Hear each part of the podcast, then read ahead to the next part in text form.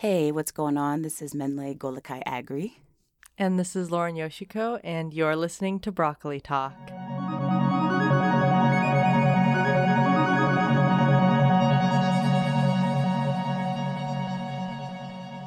Today's episode is all about self identity and self care and poetry because Mennlay talked with the incredible Fariha Róisín. And she's a writer, podcaster, and author whose work touches on Muslim identity, race, sort of self care, pop culture, and her queerness and how it intersects being a femme of color in a white world my relationship with poetry was so stunted before I found an author that actually was a woman of color that I, I started to kind of resonate with more than like William Shakespeare and the traditional uh, right. uh, male introduction to the idea of poetry for everybody in school. I so feel you on that one. When did you start uh, appreciating kind of less traditional writings? I don't think it was until at least I felt grown and sexy. And I would go to like little readings in Brooklyn and sometimes in the Bay Area. I think only then you really you're able to like listen to the poet, read their poetry, but then also you get to like purchase the book, right? That's really cool that your exposure was in person like that. That would have totally changed my impression as well. Getting to hear the people who wrote it get to deliver the poem in the way in which they hear it. Well, before we listen to this awesome conversation, I wanted to ask you what you were up to this week because I saw something on Instagram. You were, was it a demonstration of or a protest of some kind in Mexico City? There were some demonstrators and activists who planted about 15 cannabis plants in this area of downtown Mexico City called um, Angel de la Independencia. And it's basically like the angel of independence. So there was sort of a demonstration where they took these plants to Senate and had a chance to talk to some people within the Senate to see what they could personally do for passing bills of legalization here in Mexico. So that was pretty powerful. I mean, it had a, it was an interesting vibe, you know, very very like 420 on the hill vibes. Everyone's just like smoking weed and like looking at each other like uncomfortably, but also really, you know, excited um, for the opportunity to do that and demonstrate that. And that was that was pretty powerful, and that was that was important. How have you been? How are you feeling? How are things sort of shifting? Things are good. I am excited to celebrate this new magazine coming out tonight. There's this uh, new issue, well, first issue of June magazine. There's an article in there about broccoli, and it's written by Tina Snowlay, who is also from Portland, and she has a really cool side project of her own that is in the weed space called Earth to Her.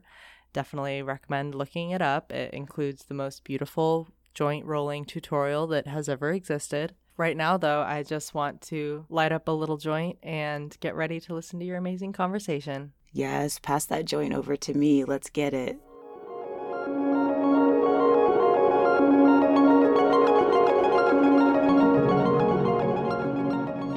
I'm Fariha Róisín and I'm a writer and I love Broccoli Magazine. I'm so corny. corny is good. I feel like corny is very good. I'll just get into it. I feel like you've been having a massive year. You know, you've published two books How to Cure a Ghost and Being in Your Body, um, sort of like a guided journal for self love and body positivity. But I, I just want to know, like, how are they going? That's kind of what I've been dying to find out it really took a lot for me to put this work out there. You know, coming out of a relationship, coming into a relationship, being alone, um, struggling with my mom, struggling with depression. But then it really is, I think, as much as it explores themes of trauma, it is about eventually healing that trauma. And so before I went on tour, I had to face myself in a way that I don't think I've ever really faced myself before. And yeah, nobody talks about how you have to really like step into yourself um, and transform, especially if you do want people to read your work and like buy your book. And you know you have to do so much spiritual work to prepare for that. And so i would have to put my weaknesses to the side. And that was something that I really struggled with, but I feel so happy to be on the other side of. You've called How to Cure Ghosts like a book for survivors, right? Like I think a lot of us and a lot of people who have interviewed you have quoted that. You know, you've said that the ghost is a colonization, it's my mother, it's white supremacy, abuse, ancestral trauma. Obviously, like you just said, it's coming from a place of healing, and there's just so many different methods and forms and waves of doing that. But, you know, do you think this is probably an obvious question for the people listening? Like, do you think weed or cannabis plays a role in that healing and plays a role in, in that survival?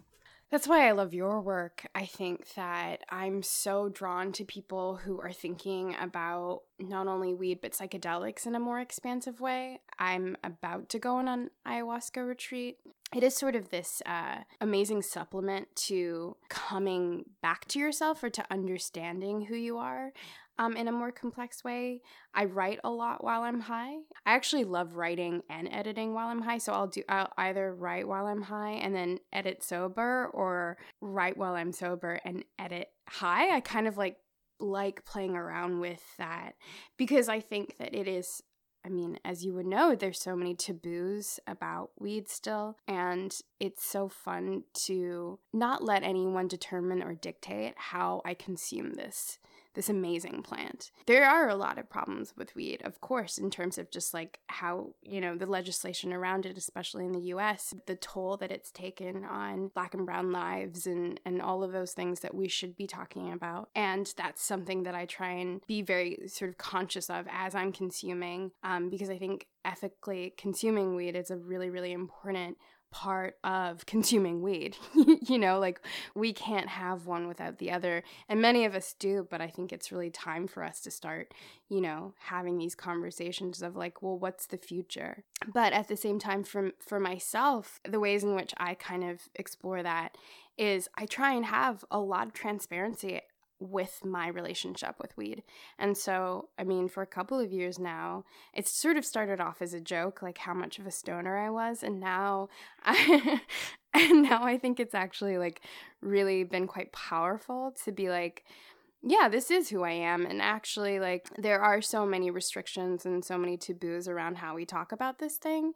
Especially, I mean, I come from a Muslim family. Like, it's not like something that, you know, like I was ever exposed to w- with regards to like my parents smoking weed or, you know, anyone in my family. But it has helped me alleviate so much of my own qualms about not only like how I feel about myself, but how I feel about my spirit body and how I feel about my mind. Like it's helped me aid so many of those things and I think that it is it, it's just so powerful to talk about dealing with with certain aspects of healing um, whether spiritual or physical kind of always go back to the body right? And you i think are very potent when you talk about body image battles right? And it doesn't necessarily mean that the person dealing with these issues thinks they're ugly or rather you know they they know that they're beautiful. But i think these sentiments sort of speak more to the actual weight of lifting you know brown and black bodies oppression. Like just because because you know you're brilliant and hot and tender doesn't mean that you can like ignore the systematic culture that tells you that you're not. I kind of wanted to dig into that because I know you have so much wisdom and so much to say on it it is such a confusing experience for people to fully digest how much white supremacy has affected the ways in which we interact with our bodies. I mean, I grew up in Australia. I grew up around mainly white people, and the norm and the beauty norm was like everything that was oppositional to my body. You know, I'm I'm 5'2, I'm curvy, I'm Muslim in a post 9/11 world growing up and all of the factors that play into that and especially in Australia where when I was growing up in the 90s, it was, you know, brownness was just I mean, it still is something that I'm trying to fill in the gaps for people because there isn't a lot of transparency about what it means to be a brown person living in this world.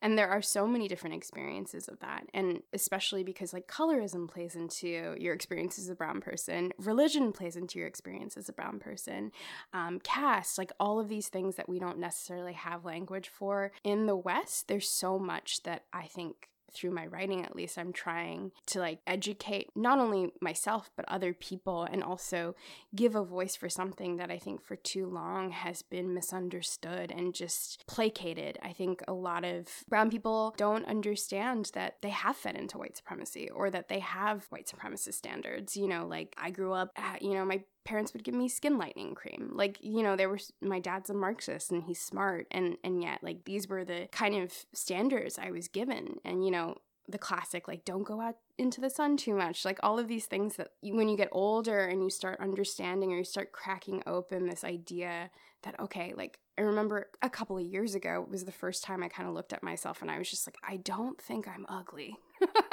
and I'm like, I don't think I'm ugly, but why do I feel so terrible about myself, you know? And in order for us to evolve and move forward, we really need to first acknowledge that we've all been fed this poison so we can actually heal from it. And that's definitely what I think my role is in this lifetime and also what I really think my primary the primary focus of my work is. It's really about challenging these ideas in order to move forward. I don't necessarily think that it's always helpful to just linger on the feeling or the pain or the trauma as much as I do think it's important to first say it and name it but then yeah, I'm really starting to think about or really trying to orient my work in terms of how do we start thinking about how to heal and how do we start thinking about how to create better tools for us to heal. A part of this healing and a part of sort of witnessing your healing makes me think of this beautiful utopia, right? And it's like almost perfect because one of my favorite poems that you wrote is um, called Utopia, right? And I'll just quickly read it is a soft declarative wind that is warm like a lark singing sweet hymns in the summer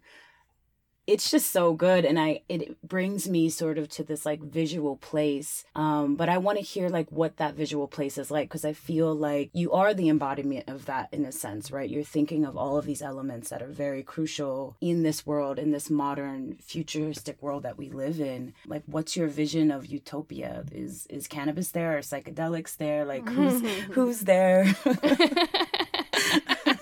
Cannabis is definitely there. so are psychedelics. I mean, I think we are returning to our indigenous roots, you know, and, and indigeneity is is is in everything, you know, and and and I think that that's definitely a form of utopia and is in the utopia that I see. More than anything, I want us to be free. And I think that's really sort of the reason I wrote that poem. And even hearing you say the first few lines made me kind of emotional. I still, I was like reading my book earlier today and crying. I was like, damn, oh wow. But I I think that for me utopia is everyone being free, everyone being good to one another. I think kindness is so underrated and it's actually such a vital thing for us. But in this next couple of years and in, especially in our evolution as a species, I do think it's pivotal for us to start, you know, like reorienting ourselves to be kind to one another and to see our differences as strengths and to see our differences as powerful and not use those differences to demonize or make small or create these divisions that are not fair. I am a very justice oriented person, and I think that that's why I am so concerned about, you know, we need to start talking about these things and like creating like legislative change and societal change. It's not just about oh, you know, it's we just have to love it. Yeah, like totally, but um we have to understand that we live in a white supremacist state first. And then we can and from that we can then begin to actually uh, address the wounds that have hurt so many people.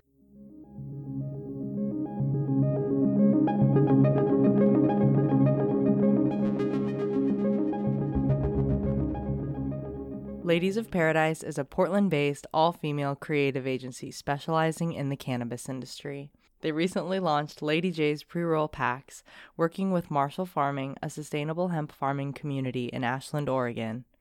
The packs are super cute, but to get a little sciency, some of their pre roll packs are made with CBG, another interesting cannabinoid that won't get you conventionally high.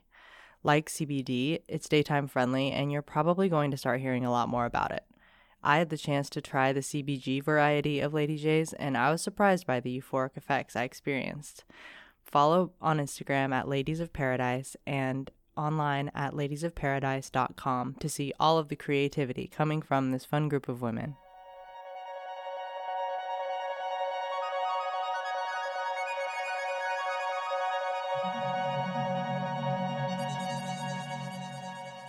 You know, all of your writing is is beautiful in my opinion, you know, from cover to cover, all the articles. Um, but what I've found was that your acknowledgments um, in your book of poetry was really impactful. And I'm quoting, you know, to my ancestors, thank you for not letting me hide, even though I wanted to so many times. That was huge. That was like, I'm even kind of tearing up a little bit now. You know, I think it just speaks so loudly and it's so powerful to a lot of people, you know, in this time of ancestral healing. Talk to me about your ancestors and and who you are. Do you I mean who they are? Do you have visions of them? Do you um, you know, have ceremonies for them, altars? What's what's that relationship like?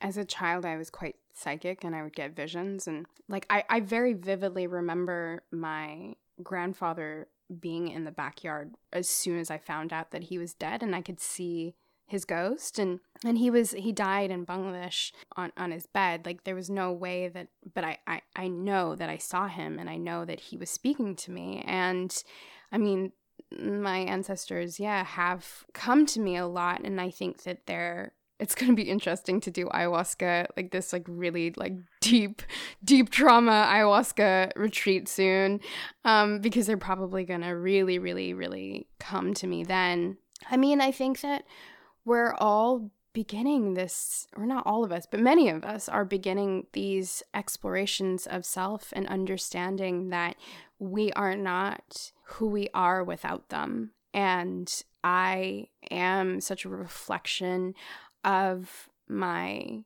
ancestors. I mean, my I'm like four generation socialist. Like it goes back really, really deep in my family. And like my mother's father was a socialist member of parliament in India, then Pakistan, and then Bangladesh because of partition and, and then because of the liberation war. And so he was a member of parliament and like part of the Socialist Party of these three different countries and such a figurehead in that sense. And then was a human rights lawyer and and when I was younger I deeply deeply believed I was going to be a human rights lawyer and I think when I decided to write it was very much a decision made because I didn't think that being a lawyer or being a human rights lawyer, especially, would actually make me create any effective change. I knew that I could only do it with writing, and I don't understand how I knew that. I just knew that I knew that.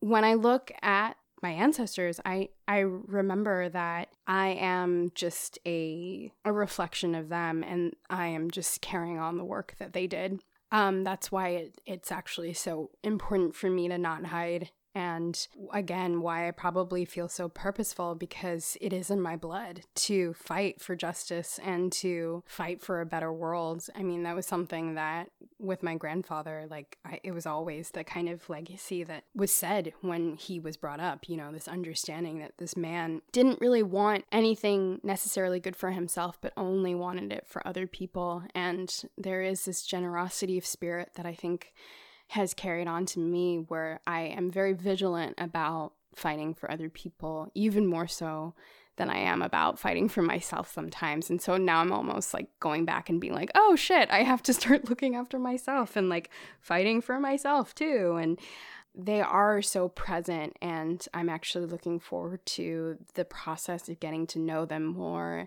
and getting to heal with them more. And, you know, I did start an altar this year, but all of it's just like a learning curve and and also seeing like what feels right you know? I i think it has been like an unfolding of like what feels good for them and i i don't have all the answers yet but i am in this state of exploring that.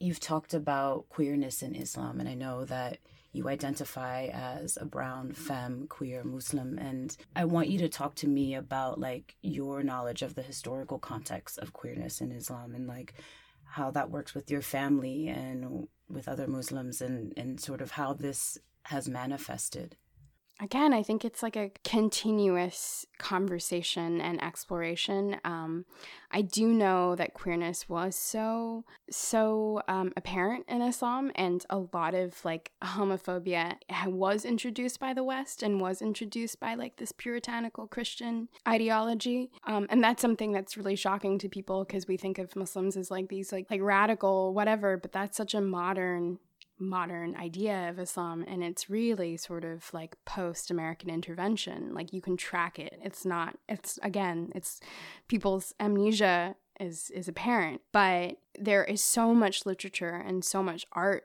about um, queerness and especially in the 14th century and the 15th century in this like very um, golden age of Islam around that time, Muslims, a lot of Muslim intellectuals were the reason why we know Plato or Aristotle, for example, is because all of that was being translated from Greek into Arabic.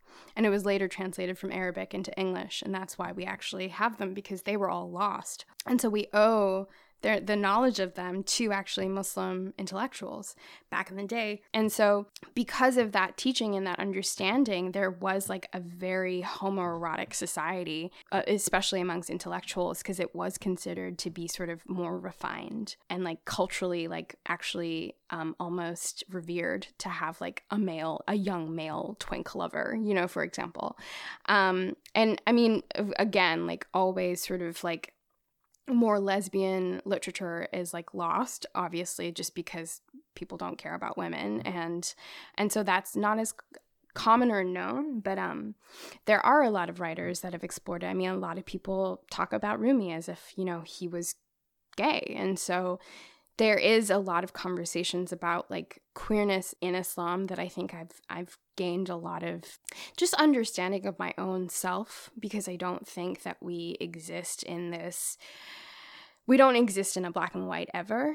And i'm always about nuance. I'm always about exploring the in between and and that's why like i do look back upon my own religious history with such care and love because there was a time where muslims were like contributing so much to the west and i mean there's poetry there's like so many poems throughout the book about that you know the thing you know from coffee to algebra to modern mathematics to you know even the removal of cataracts like all of these things were muslim inventions. And we just do not talk about how this um this culture this faith was obliterated for a very intense reason right? Or like when we think about american history when we think about slavery i mean a lot i think like one third of the slaves brought over were muslim. And so you know there is that uh, there, that's another thing that i think is really curious to think about like not only how deep the muslim muslim history in america is but how much like like why it would be quashed. I mean there's so many different reasons and and why it might be seen as a threat you know? And it is sort of at least in this country i think tied to anti-blackness which is ironic because a lot of muslims now are anti-black. So like that's a it's like a whole other like cycle of just like just eh, we just haven't exposed any of these things yet. And that's why like talking about them is just so cathartic because in talking about it at least where there is like this exhalation of the truth where you're like oh finally I can actually talk about this with somebody. Um, and hopefully that just encourages other people to do their own research and their own work and to, to sort of like confront them, themselves and confront the feelings that they might have about themselves. I get a lot of letters and and um, emails and questions about queerness from young Muslims who are scared to explore their queerness, and so I think that you know the more we talk about it, yeah, the more like we create a culture of acceptance and love around it, which is the goal. I read a quote of yours, I think an ID or something like that, and it really resonated. You said that women seeing me has always meant more to me than men seeing me. And I think oftentimes, you know, people will say that women dress for each other and it's more about like this learned mm-hmm. competitiveness and etc. But it seems that maybe it's just more out of love. Like queer femme love is very important and it's very impactful and we're seeing that pop up but what does that mean to you? And like how has that shaped your existence or how are you you know like you said sort of being able to create that space for um, people who come and ask you and you know are looking up to you in terms of that? I am really curious to start thinking about how do we unlearn as a society what it means to not perpetuate misogyny because I see this online all the time where people are like pretty smart individuals. They're probably thinking very proactively about um, race or, you know, like sexuality. And yet, when it comes to women, they cannot fully comprehend what it means to exist as a woman and to love other women like fully, not just when you're in a sexual relationship with them or whatever. You know, what does it mean to actually fight for the end of patriarchy? It's not just like, we love women and then you talk shit about them. You know, like, you know, it's just that's just not what it looks like for me. And it's not something that I want to participate in. And I mean, across the board, and I'm talking black, brown, queer, straight, trans, non binary, like we have all done this, and I see this all the time, and it's just not good. It's not good. And we need to move forward. And that's like something that I really, really want 2020 to be about. You know, like this year of me very actively thinking about how to unlearn misogyny and making work around that. So, yeah, I mean, that's sort of a roundabout way of saying like we have to begin to explore that in ourselves in order to love it in somebody else. And that's why I think a lot of this work is about just coming to yourself and loving whatever it is that you have and understanding that if you don't love it, it is just a projection of this world, of this capitalistic world that doesn't want you to love yourself, that actually profits off of you not loving yourself. And so it is an act of radicality to be like, no, whatever it is, whatever I am, I accept it. And not only that, I I am in love with it and I am uh, loving of it. And that might not be true every day. And I know that it's a pretty wild thing to feel at all times, but I do think, again, that it's possible. And if, as a society, we, as women, as femmes, we began to sort of do this work more actively, then we could actually, again, like start evolving. And that, again, is the goal. I'm all about this 2020 vision that you have. all about it. Seeing things clearly. Yes. Seeing things clearly. um, no, but tell me about what we can expect in 2020 from you and what, you know, where can we find you? Where can we follow you? Where can we help in a healthy way sort of stalk you and oh, no. and cheer for you? well, my book, uh, Like a Bird, comes out on September 18th, 2020, I believe. Um, it is a novel about a young biracial Indian girl who is um, gang raped by her family friend um, and then disowned by her family. And it's a story of survival again, because I do think that survivor stories are so important. And I also wanted to explore what it means to have rage and like what it means to be rageful. And yeah, this is the book I had a dream of when I was 12. So it's pretty pretty absurd that I had this dream at 12, but it's also like well, yeah, it's sort of like you know, I think anyone that knows me and even though we're new friends, I'm sure you understand you seem to see me more clearly than most people, you know, like I think that it's it is definitely like yeah, it's it's part of my purpose. Um and then I really want to um, I consider myself a multidisciplinary artist as opposed to just a writer. And so this year I'm working on an art show of my paintings, but I'm also working on a video series that I will be directing about jealousy. I'm really excited. Um, and they're just going to be sort of short form videos about what it means to be jealous. And I'm really excited about that. Where can we find you on the interwebs? Because you know we will. Mm, okay. uh, you can find me on Instagram at Fariha underscore Roisin. And then uh, on Twitter, it's at Fariha Roisin. Yeah, Instagram's probably the best way to contact or see my work. And then pre ordering like a bird when I send out that pre order link on my Instagram would be amazing. It's been such a charm's pleasure to, to talk with you. I really appreciate having you in and, and letting us like um, you know take a little window into into your life and um, it's been lovely thank you so much i appreciate it thank you so much and last words smoke weed kids yes I'm just gonna press stop. Okay. Pause on that one. okay, amazing. I was like, I need to say this. This episode was produced by Anja Charbonneau. Our music is by Giselle Garcia, and our logo design is by Jennifer Wright.